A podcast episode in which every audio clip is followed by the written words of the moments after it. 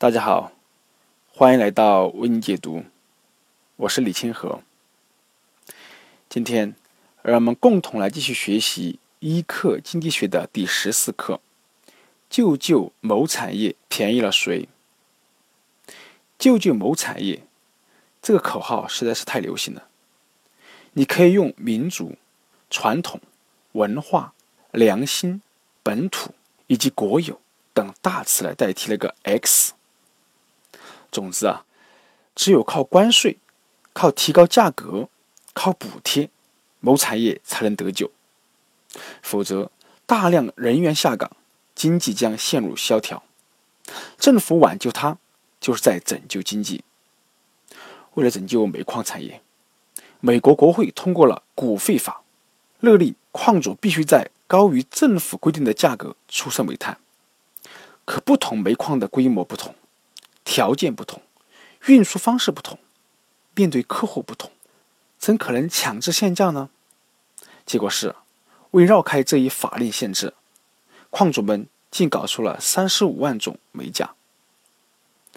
很多人说，自由放任的经济将使某产业萎缩或者是消失，最终将拖垮整个经济。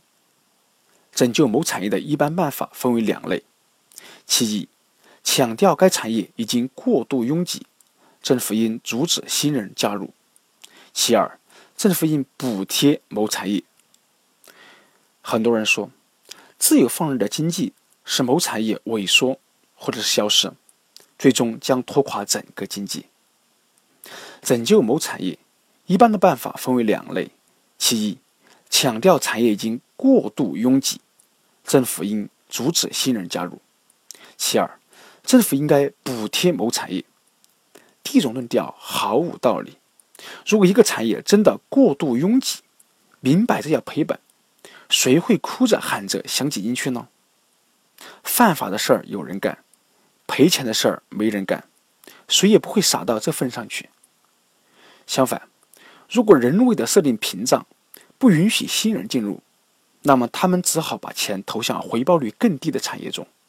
则社会效率下降，人们生活水准也下降，这等于牺牲了 A、B、C 等等产业来帮助 X 产业。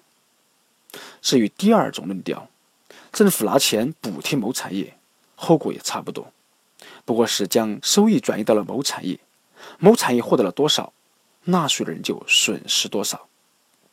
如果说只赔这么点儿也就算了，可将别的产业收益转移到某产业上去。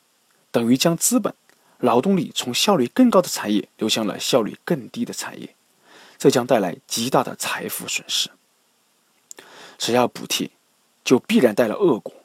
某产业是竞争不过其他产业而落败的，为什么我们要让战胜者去补贴战败者呢？旧的不去，新的不来，战败者淘汰出局，新产业才能快速成长，这难道不是件好事吗？如果当初美国政府补贴马车业的话，恐怕今天美国人仍然开不上汽车。好，这是我们跟大家共同来学习的一课经济学的第十四课：救救某产业，便宜了谁？谢谢大家。